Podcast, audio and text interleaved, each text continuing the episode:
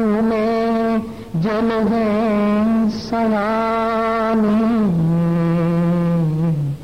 पूजूँगे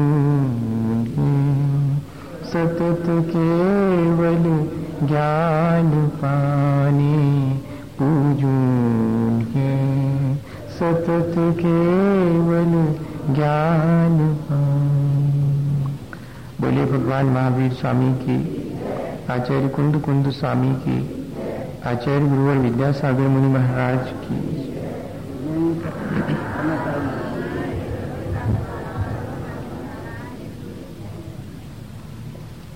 हम सभी लोगों ने पिछले दिनों ये अनुभव किया है कि यदि हम बहुत गौर से देखें तो इस संसार में अच्छा और बुरा कुछ भी नहीं है।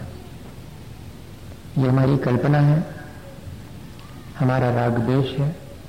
जिन चीज़ों में हमारा राग होता है, वे चीज़ें हमें अच्छी जान पड़ती हैं, इष्ट मालूम पड़ती हैं, और जिन चीज़ों में हमारा देश होता है, वे चीज़ें हमें अनिष्टकारी और बुरी जान पड़ती हैं। चीज़ तो चीज़ होती है, ना वो भली होती है, ना वो बुरी होती है। लेकिन क्या करें? हमारे संस्कार अनादिकाल के ऐसे हैं कि हम चीज़ को, चीज़ की तरह नहीं देखते, वस्तु और व्यक्ति को वस्तु और व्यक्ति की तरह नहीं देखते, बल्कि हम अपने राग देश से प्रेरित होकर के वस्तु और व्यक्ति को भला और बुरा अच्छा या बुरा, इस तरह के भाव से ही देखते हैं। ज़िंदगी ऐसी भी नहीं है कि जैसे शतरंज के खांचे होते हैं, एक सफ़ेद है तो एक काला है। सब लोगों के जीवन में हमेशा सुख के बाद दुख दुख के बाद सुख, ऐसा कोई क्रम हो, ऐसा भी नहीं है। जैसे हम आज अपना मित्र मान रहे हैं, वो कल हमारा शत्रु हो सकता है, और जिसे हम आज अपना शत्रु मान रहे हैं, वो कल हमारा मित्र हो सकता है। इतना परिवर्तनशील है ये संसार, और वो परिवर्तन हमारे अपने परिणामों का ही है, हमारे अपने राग देश का ही परिवर्तन है। जैसा हमारे मन में भाव होता है, वैसा हम इस संसार में चीज़ों को और व्यक्ति को देख लेते हैं। सावधानी आचार्य भगवंतों ने हमें बार बार इस बात की रखने की कही है कि ठीक है, किसी को हम शत्रु मानते हैं आज, किसी को हम मित्र मानते हैं आज, ठीक है, पर थोड़ा विचार करना कि कोई हमेशा शत्रु नहीं होता, कोई हमेशा मित्र नहीं होता। मैत्री भाव सबके ऊपर रखना यही सबसे श्रेष्ठ है। मैत्री जो है, वो शत्रु और मित्र से ऊँची चीज़ है, जिसमें हम प्राणी मात्र के प्रति अपने मन में करुणा का भाव रखते हैं। अभी तो हमारी करुणा भी जो है, वो विभाजित हो जाए अपने और पराये के भेद से। जो अपने हैं, उनके प्रति हमारे मन में दया है, करुणा है, और जिन्हें हम पराया समझते हैं उनके प्रति हमारे मन में दया और करुणा नहीं उमड़ती है। होनी हमारी दया और करुणा ऐसी चाहिए कि जो प्राणी मात्र पर हो। असल में ये जो हमारी अपनी रागदेश की प्रक्रिया है वो ही हमारे लिए इष्ट अनिष्ट की कल्पना कराती है भले बुरे की कल्पना कराती, शत्रु और मित्र की कल्पना कराती, और फिर मज़ा ये है कि इससे भी आगे ले जाती है। जो मेरा मित्र है, उसमें मुझे कोई दोष दिखाई नहीं पड़ता। कोई दोष नहीं दिखाई पड़ता। और जो मेरा शत्रु है, उसमें मुझे कोई गुण दिखाई नहीं पड़ता। माँ को अपना बेटा, कितना भी बुरा क्यों ना हो, उसमें कोई दुख, कोई दोष नहीं दिखाई पड़ता। कोई आकर के उसकी कितनी शिकायत करे, माँ यही कहेगी कि मेरा बेटा अच्छा है, तुम बेकार परेशान मत हो। उसका अपना मोह, उसका अपना राग हमारा अपना भी जो मोह और हमारा अपना जो राग है, वो वस्तु और व्यक्ति को इसी तरह या तो गुणों से युक्त देखता है या दोषों से युक्त देखता है। गुण और दोष किसमें कितने हैं, कोई भी ऐसा नहीं है जो सिर्फ़ गुणवान हो और कोई भी ऐसा नहीं है जो बिल्कुल दोषों से युक्त ही हो। आचार्य महाराज ने तो लिखा कि हर एक व्यक्ति के अंदर और चाहे कुछ हो या ना हो, एक गुण अवश्य होता है। ठीक ऐसे ही जैसे गरीब आदमी की झोपड़ी हो, चाहे किसी का आलीशान मकान हो, आने जाने का दरवाज़ा तो सब में होता है। ठीक इसी तरह सब में एक गुण होता है। हमारी देखने की दृष्टि हो तो हम उस गुण को इतना बड़ा करके देखें कि सिर्फ़ वही दिखे और दोष न दिखे। और अगर हमारी दृष्टि कलुषित है तो फिर वो गुण क्या और भी सैकड़ों गुण हो तो वे भी नहीं दिखाई पड़ते। एक दोष हो तो इतना बड़ा करके देखते हैं कि जिसके भीतर सारे सौ गुण भी ढक जाते हैं। परात्म निंदा प्रशंसे सद सद गुणोच्छादनोद च नीचैर गोत्र तद विपर्य नीचैर मृत्युत सेकौ चौतरस्य। दो सूत्रों में हमारे जीवन का स्टेटस डिसाइड कर दिया आचार्य भगवंतों ने। हमारे कर्म हमें क्या ऊंचाई दे सकते हैं और कितना नीचा गिरा सकते हैं, ये डिसाइड कर दिया। और कोई भी नहीं गिराता हमें, न कोई हमें ऊँचा उठाता है। हमारे अपने गुण और दोष देखने की जो प्रवृत्ति है, वो हमें ऊँचा उठाती और नीचे गिराती। है भैया जो व्यक्ति दूसरे को बुरा कहे, इससे ये बात तो तय हो जाती कि स्वयं वो भला आदमी नहीं है। और बाकी चीज़ तय हो चाहे नहीं जो दूसरे को बुरा कहे, इससे ये तो पक्का हो गया कि भला आदमी नहीं है। दूसरे को बुरा कहने वाला कभी भला हो नहीं सकता। और जो दूसरे को भला कहे, इससे ये तय हो गया कि स्वयं तो भला है, दूसरा भला हो गए या न हो गए वो अपनी जाने। आचार्य भगवंत इसी बात को सूत्र में कह रहे हैं कि परात्म निंदा प्रशंसे। दूसरे की निंदा करना और अपनी प्रशंसा करना। सदसद गुणोच्छादनोद भावने चा। और इतना ही नहीं, दूसरे के विद्यमान गुणों को ढकना और अपने अविद्यमान गुणों का डिंडोरा पीटना। क्या? दूसरे की निंदा करना, अपनी प्रशंसा करना, दूसरे के विद्यमान गुणों को भी ढक लेना। प्रकट नहीं होने देना और अपने अविद्यमान जो अपने भीतर है ही नहीं, गुण, उनका डिंडोरा पीटना, ये सब बातें, ये सारे कर्म हमें कहा ले जाते हैं? नीच गोत्र की तरफ़ ले जाते हैं। और नीच गोत्र का बंध मिथ्यात्व के साथ होता है। सबसे पहले दृष्टि की निर्मलता नष्ट होगी, फिर बाद में हमें साथ में नीच गोत्र का बंध होगा। जितने पशु हैं, एक इंद्री से लेकर के असंगी पंचेंद्री तक तो पशु हैं ही, और जो संगी पंचेंद्री है, उनमें भी एकमात्र नीच गोत्र का ही उदय चलता ध्यान रखना। मनुष्य में नीच गोत्र और उच्च गोत्र दोनों हो सकते हैं। क्या कहलाता है नीच गोत्र, उच्च गोत्र? जिस कुल में, जिस जाति में उत्पन्न होने पर धर्म की परंपरा जहाँ चलती हो, अभक्ष भक्षण ना होता हो, मद मधु मांस का सेवन ना होता हो, जो लोक में निंदनीय ना हो, ऐसे कुल को उच्च कुल कहते हैं, शेष सब नीच कुल है। जहाँ धर्म की परंपरा नहीं है, जहाँ सदाचरण नहीं है, जहाँ लोक निंद कार्य किए जाते हैं, ऐसे परिवार में उत्पन्न होना ये अपने नीच गोत्र का उदय है और वो नीच गोत्र बंधता कैसे है? ये दे दिया एक सूत्र में चार बातें लिख दी। परात्म निंदा प्रशंसे, दूसरे की निंदा करते रहना और अपनी बड़वारी करते रहना, अपना बड़प्पन हमेशा बताते रहना। दूसरे की निंदा मतलब दूसरे के दोषों को प्रकट करना। होने पर और नहीं होने पर। दोनों कह रहे हैं दूसरे के होने दोष होने पर भी उन्हें प्रकट करना, यह भी नीच गोत्र का बंद है। और जो दोष नहीं है, उनको प्रकट करना सो तो है ही।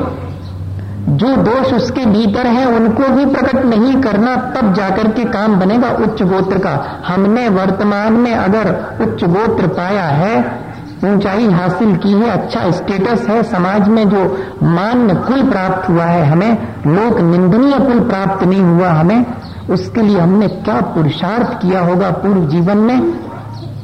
इस पर विचार करना। और जिन्होंने वो चीज़ प्राप्त नहीं की है, उन्होंने क्या किया होगा? दूसरे के विद्यमान, अविद्यमान, किसी भी प्रकार के दोषों को प्रकट नहीं करना। बताइए, ऐसा हो पाता अपन से? अपन तो दूसरे के दोषों को ही देखने की प्रवृत्ति अपने भीतर निर्मित कर चुके हैं। ऐसी आदत पड़ गई है कि किसी पर भी दृष्टि जाती तो सबसे पहले उसमें जो खोट है, उसमें जो कमियाँ हैं, वे दिखाई पड़ती हैं। उसमें क्या भलाई है, क्या अच्छाई है, ये दिखाई नहीं पड़ता। बताओ तो ऐसी दृष्टि लेकर के हम अपने जीवन को कहाँ ले जाने की तैयारी कर रहे हैं? ये स्वयं विचार करना पड़ेगा और फिर इस आदत को बदलना पड़ेगा। हम लोग तो इस आदत को बदलने की जगह पर और तर्क और देते हैं। एक व्यक्ति चला जा रहा था रास्ते से सामने जो है, दूसरा और थोड़े आगे जा रहा था। एक केले का छिलका पड़ा था, उस पर वो पैर पड़ा, उसका फिसल गया, गिर गया गिर गया। तो हंसना शुरू कर दिया जो पीछे था। सामान्य सी बात है।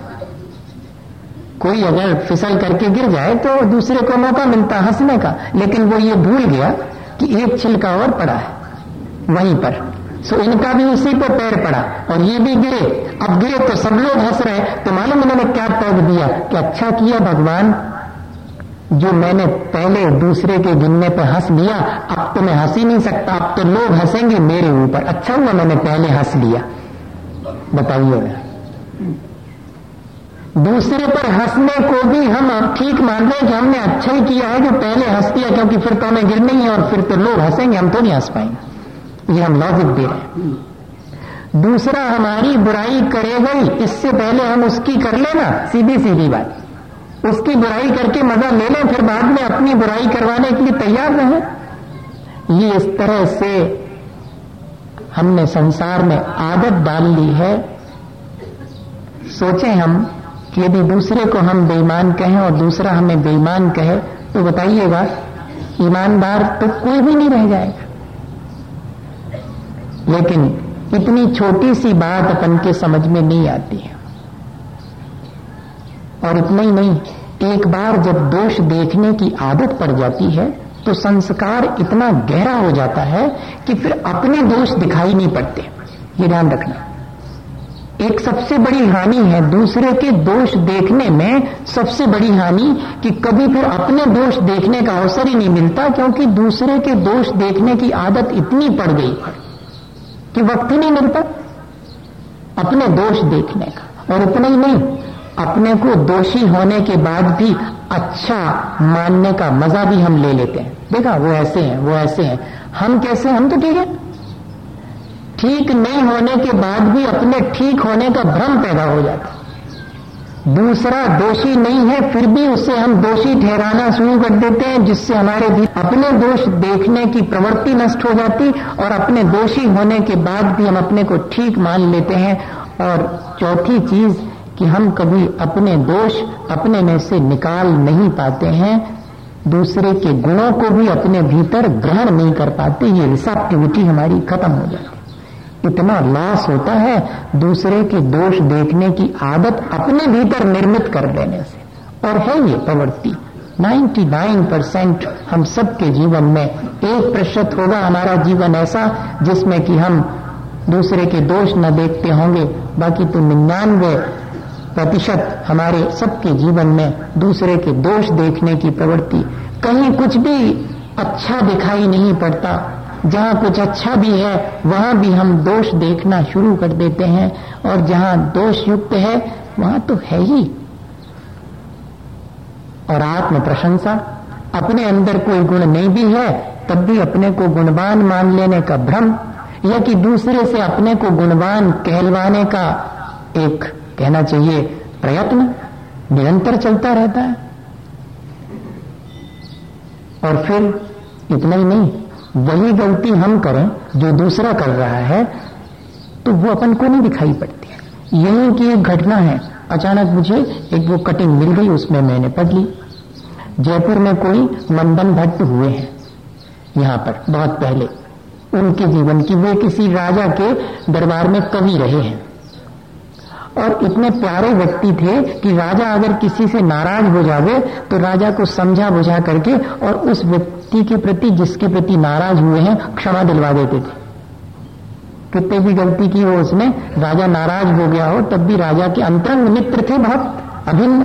तो राजा को समझा बुझा के अरे छोड़ो, क्या करना राजा साहब, आप तो इतने महान हो और वो तो इतना क्षुद्र जीव है, गलती करता करने दो, आप तो माफ़ करो, माफ़ करवा देते थे। बड़ा उनका राजा के प्रति सद्भाव था और राजा भी उनको बहुत मानते थे। एक बार क्या हुआ कि राजा के जन्मदिन पर सभी जितने सामंत थे, वो राजा के लिए मंदिर में प्रार्थना करते थे उनके दीर्घायु होने की।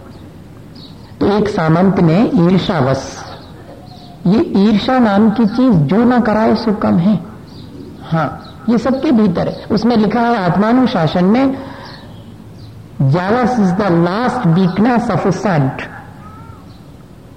ईर्षा एक साधु का, साधु की आखिरी कमज़ोरी है, अंतिम कमज़ोरी। श्रावक आरोप तो छोड़ो, ग्रस्त ग्रस्त तो छोड़ो। आत्मानुशासन में गुणभद्र आचार्य लिख रहे हैं कि एक साधु की भी अंतिम कमज़ोरी अगर है, सज्जन पुरुष की भी, मुनिजनों की भी कह रहे साधुओं की अंतिम कमज़ोरी है तो ईर्षा है। और शाह से जब पूछा गया था कि what is the cause of first world war तो उन्होंने क्या उत्तर दिया था? एक ही कारण था जेलसी जब उनसे पूछा गया कि सेकंड वर्ल्ड वॉर का क्या कारण था तो उन्होंने कहा दो कारण थे जेलसी एंड जेलसी तो उन्होंने कहा तीसरा वाला होगा तो बोले तीन कारण jealousy and jealousy and jealousy तीन कारण। एक ही कारण है, संसार बढ़ाने का। ईर्षा गुणों को सहन नहीं कर पाना तो दोष देखना शुरू हो जाता है। गुणों को सहन नहीं कर पाए तो। और एक सामंत दूसरे के गुणों को सहन नहीं कर पाया और उसने जाके राजा से शिकायत करी, जैसे अपन करते हैं। वो कोई कहानी है, ये तो जीवन में भी अपन देखते हैं। तो क्या शिकायत करी कि ये जो सामंत है वो आपकी दीर्घायु की कामना नहीं करता मंदिर में बैठ करके भगवान के सामने। उसकी एकाग्रता नहीं रहती, यहाँ वहाँ देखता रहता, अच्छे मन से वो आपके लिए प्रार्थना नहीं करता, ऐसी शिकायत कर दी। बस, राजा तो राजा होते हैं आगे उनको सनक ठीक है, राज दरबार में और राजमहल में आना इसका बंद बाहर कर दो इसको। ऐसा आदेश जारी करने की मंत्रियों को आज्ञा दे दी। मंदन भट्ट को मालूम पड़ा। फ़ौरन राजा के पास आए।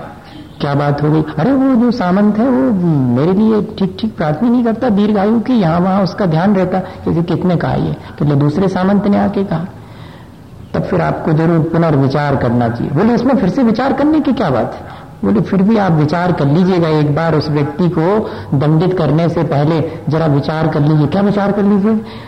अगर वो वाला सामंत दीर्घायु की कामना करते समय एकाग्र नहीं है, यहाँ वहाँ देख रहा है तो जिसने शिकायत की है, वो क्या कर रहा था?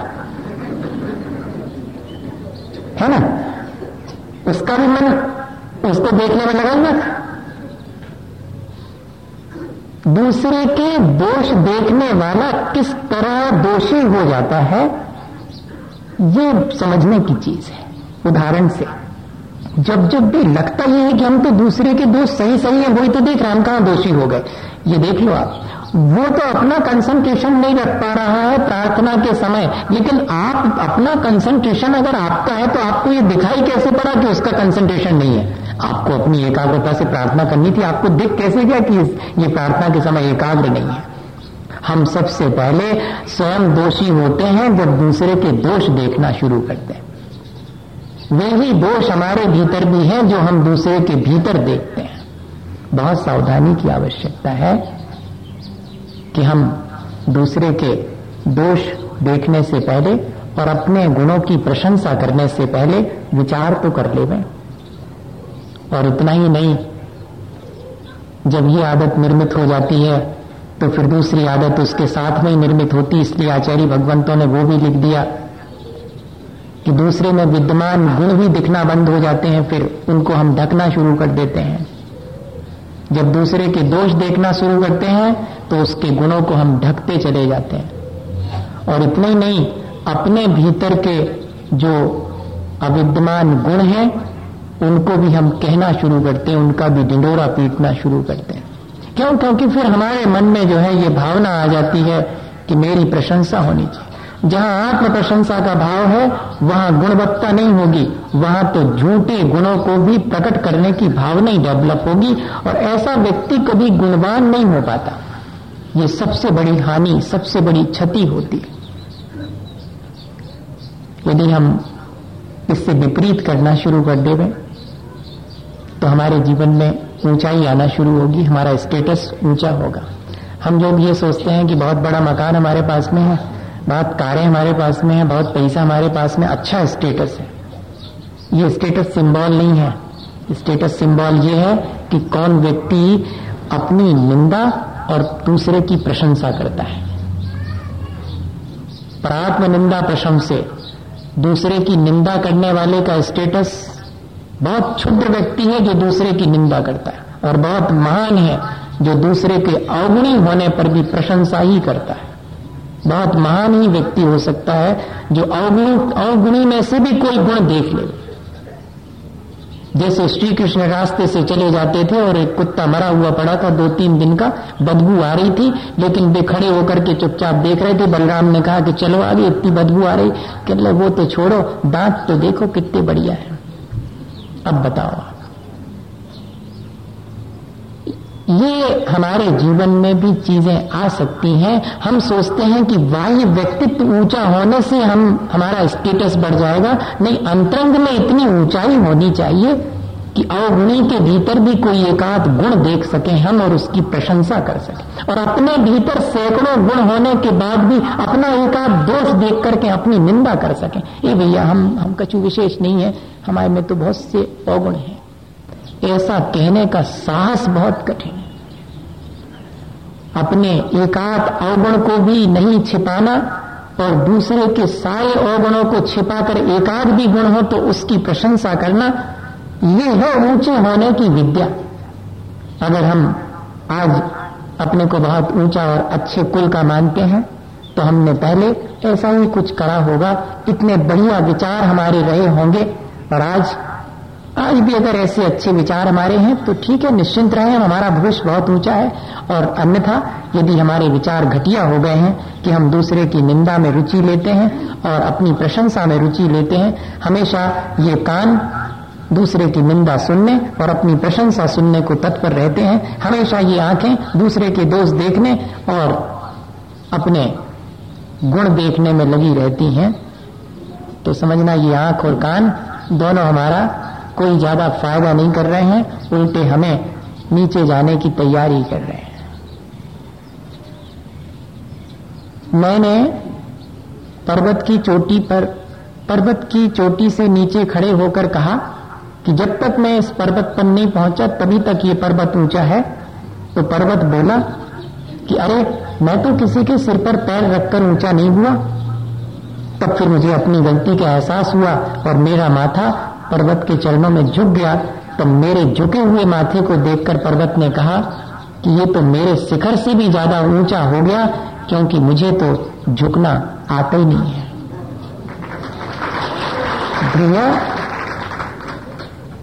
झुकने से हम सोचते हैं कि नीचे हो जाएँगे। जो झुकता है वो ही ऊँचा उठता है।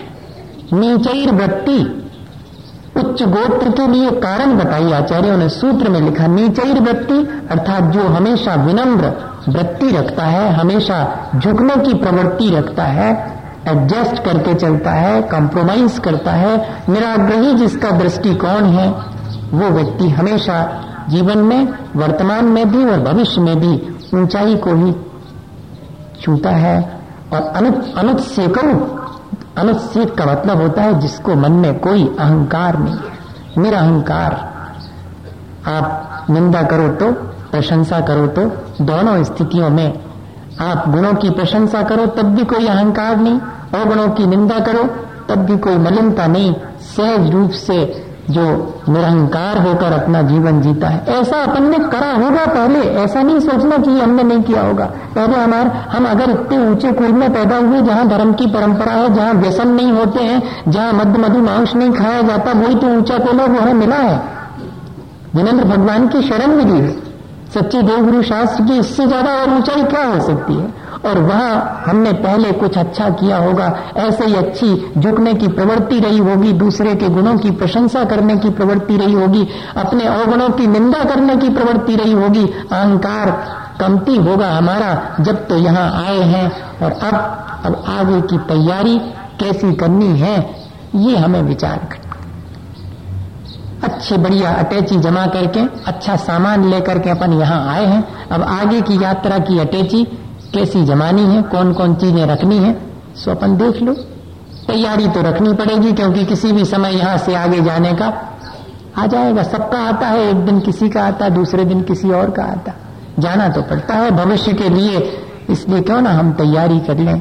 उच्च गोत्र ही हमें प्राप्त हो। कम से कम ऐसा कुल तो प्राप्त हो, जहाँ की अनायास ही हमें धर्म करने का अवसर प्राप्त हो जाए।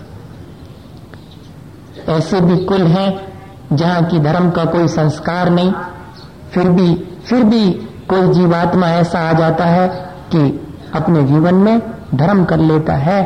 तब आचार्य भगवंतों के ने लिखा कि वह अपने जीवन का कल्याण करके मनुष्य अकेला है जो कि नीच गोत्र में पैदा हुआ हो, पर अपने संस्कारों को अच्छा करके, अपने आचरण को अच्छा करके, और वो भी ऊंचाई छू सकता है मृक्ष खंड से आने वाले चक्रवर्ती के सानिध्य में, और अपने जीवन को मुनि बन करके, और इतनी ऊंचाई, मोक्ष तक की ऊंचाई को छूने जितना ऊँचा बना सकते हैं। इसलिए हमें विचार करना चाहिए कि जिसको कुछ नहीं मिला वो ऊंचाई छू रहा है और हम पहले से ऊंचाई पर बैठे हुए हैं, तब तो हमें थोड़ा सा पुरुषार्थ और करके और अपने जीवन के लिए वो वास्तविक जो ऊंचाई है, ये तो जाति और कुल की ऊंचाई है, ये भी अच्छी है, पर इसके माध्यम से हम अपने जीवन में और ऊंचाई प्राप्त कर सकें। और भी कुछ कारण लिखे हैं, उन पर भी एक नज़र डाल लें अपन, ताकि याद रह जाए, जितना याद रह जाए, ताकि समझ जावे। वैसे तो समझ में आ रहा है कि दूसरे की निंदा नहीं करनी चाहिए, लेकिन और भी चीज़ें हैं उसके आसपास। वो कह रहे हैं कि अपने जाति का, अपने कुल का, अपने रूप का, इन सब का अपन को अभिमान नहीं करना चाहिए। अभिमान करेंगे तो ज़रूर दूसरे का तिरस्कार करने का भाव आएगा। हाँ दूसरे की निंदा का भाव आ ही जाएगा। जहाँ अपन को अभिमान आता है, वहाँ फिर हम सब भूल जाते हैं और दूसरे की निंदा और दूसरे का तिरस्कार कर बैठते हैं अपने अहंकार वश। इसलिए कभी भी अपने रूप, अपने बल, अपनी जाति, अपने कुल, इन सब का अहंकार नहीं करना, दूसरे का तिरस्कार नहीं करना, दूसरे की कभी हँसी नहीं उड़ाना। कम से कम लिखा है कि दीन दरिद्री और धर्मात्मा की हँसी नहीं उड़ानी। धर्मात्मा की हँसी नहीं उड़ाना, ये तो ठीक है, लेकिन दीन दरिद्र की भी हँसी नहीं उड़ाना, क्योंकि वो अपने कर्मों का फल भोग रहा है और हम उसकी हँसी उड़ाएँ तो हमें भी अपने इस हँसी उड़ाने के कर्म का फल ठीक वैसा ही भोगना पड़ेगा जैसा उस दीन दरिद्री को आज किसी की हँसी उड़ाने से दरिद्रता और तिरस्कार मिला हुआ है। कह रहे हैं कि दूसरे के यश का लोप नहीं करना। दूसरे का यश फैल रहा हो तो उसमें बाधा नहीं डालना। करते हैं अपन ऐसा। दूसरे का यश ना फैल पावे, इसलिए नाना प्रकार से उपाय रचते हैं। रोज तो देख रहे हैं अपन कोई नई चीज़ थोड़ी है, कहने और सुनने और की बात नहीं है, अनुभव की बात है, रोज देखते हैं इस चीज़ को। एक दूसरे के यश को सहन नहीं कर पाने से, अर्थात गुण नहीं होते हुए भी और हमारी कीर्ति फैले, हमारा यश फैले, ऐसी भावना रखना, ये सब जो है नीचे ले जाने वाली। और आखिरी में कह रहे कि जो गुरुजन है, तपस्वी है, उनकी अवज्ञा करना। यह भी हमें नीचे ले जाने वाला। महान व्यक्ति की अवज्ञा करने से नीचे जाना पड़ेगा। और क्या हो और अगर हम महान व्यक्ति की महानता के गुणगान करेंगे तो हम तो स्वयं ही महान हो जाएँगे। इतना छोटा सा गणित अपन के समझ में नहीं आता है। आपको याद है, जब 22 बरस तक अंजना से पवनंजय बोले नहीं थे? तिरस्कार कर दिया था, कभी पढ़िएगा? हनुमान जी की माँ थी अंजना। पवनंजय उनके पिता और अंजना का तिरस्कार बारह, बाईस बरस तक कर दिया था। और इसके बाद एक दिन जब युद्ध में जा रहे थे पवनम पवनंजय तब उनके मंगल की कामना करने के लिए अंजना दरवाजे पर खड़ी हो गई थी। बताइए आप, क्या रहा होगा? ये कहलाते महापुरुष।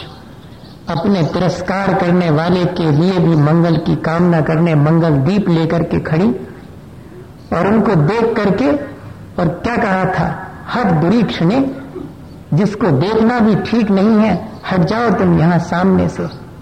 तब नंदना बेहोश होके गिर गई थी, और फिर जागृत होकर के क्या कहा था?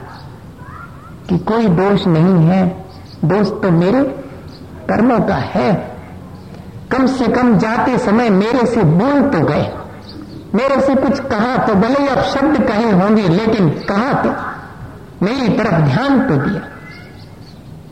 क्या ऐसा अपने मन में आता मैं मैं जब इस घटना को पढ़ता हूँ तो लगता है कि हम तो इतने अपने को बड़े मानते हैं हमारे अंदर तो ऐसे भाव ही नहीं आते। हमारे प्रति तिरस्कार करने के बावजूद भी हमारे मन में सद्भाव बना रहे। कोई हमें तमाचा मारे और हम उसका हाथ पकड़ करके दबाए कि चोट तो नहीं लग गई। ऐसा हुआ अपने जीवन में कभी। किसी ने हमें कष्ट पहुँचाया और फिर भी हम उसके सुख और उसके हित की कामना करें। ये ऊंचाई है भैया। ऊँचे उठने के लिए, अपने जीवन को महान बनाने के लिए दूसरे के दोष देखने की आवश्यकता नहीं है। अपने दोष देख के उनको निकाल करके और अपने को गुणमान बनाने की प्रक्रिया करें, ऐसा कर्म करें, जिससे कि हम स्वयं अपने भीतर गुणों को प्राप्त कर सकें। दूसरे के अवगुण देखने से कछु हमारे गुण बढ़ नहीं जाएँगे। दूसरे के गुण देखने से तो कदाचित हमारे गुण बढ़ सकते हैं और अपने अपने गुणों को हम बढ़ाने के लिए प्रयत्न करें। दूसरे के भीतर जो है, उसकी ज़िम्मेदारी उसकी है। मेरे अपने जीवन को अच्छा और बुरा बनाने की ज़िम्मेदारी जब मेरी है तो क्यों नहीं मैं अपने जीवन को अच्छा बनाऊँ? ऐसा विचार करके निरंतर अपने जीवन को अच्छा बनाने का प्रयास करते रहना चाहिए। इसी भावना के साथ बोले आचार्य गुरुवार विद्यासागर मुनि महाराज की।